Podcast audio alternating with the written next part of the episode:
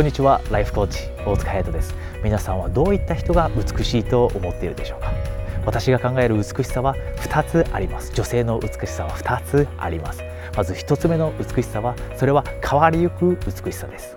そしてふたつめの美しさは、変わらない、時代が変わっても変わらない不変の美しさです。今日はこのふたつの美しさのうち、どちらを手に入れることでより一層皆さんが幸せを感じることができるようになるのか、そんなお話をします。では、このふたつの美しさのうち、皆さんはどちらの美しさが大切だと思うでしょうか。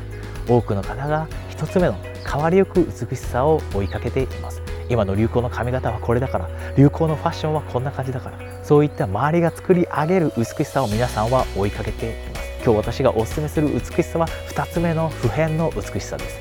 なぜならば、時代が変わってもこの美しさは変わらないからです。そして皆さんが年を取れば取るほどより美しくなることができるからです。ぜひ皆さん、ひとつめの変わりゆく美しさにお金と力と時間を注ぎ続けるのではなくて、ふたつめの美しさにも時間とエネルギーを使うようにしてください。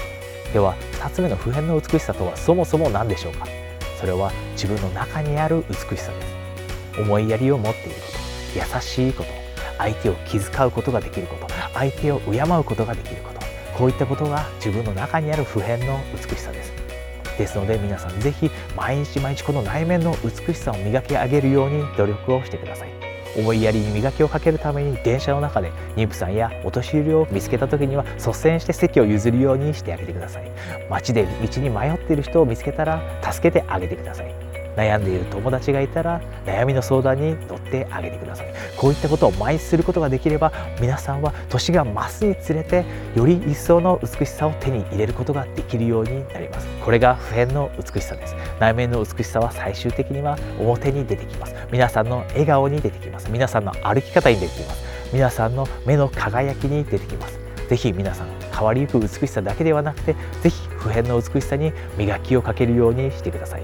これができるようになれば、皆さんは年を重ねるごとにより一層美しくなって、皆さんの人生は今より一層幸せに満ちたものになるでしょう。Live beautifully and happily。ライフコーチ大塚hayatoでした。今よりもっと幸せを感じたいという方は、私のホームページハヤトオーツカドットコム にお越しください。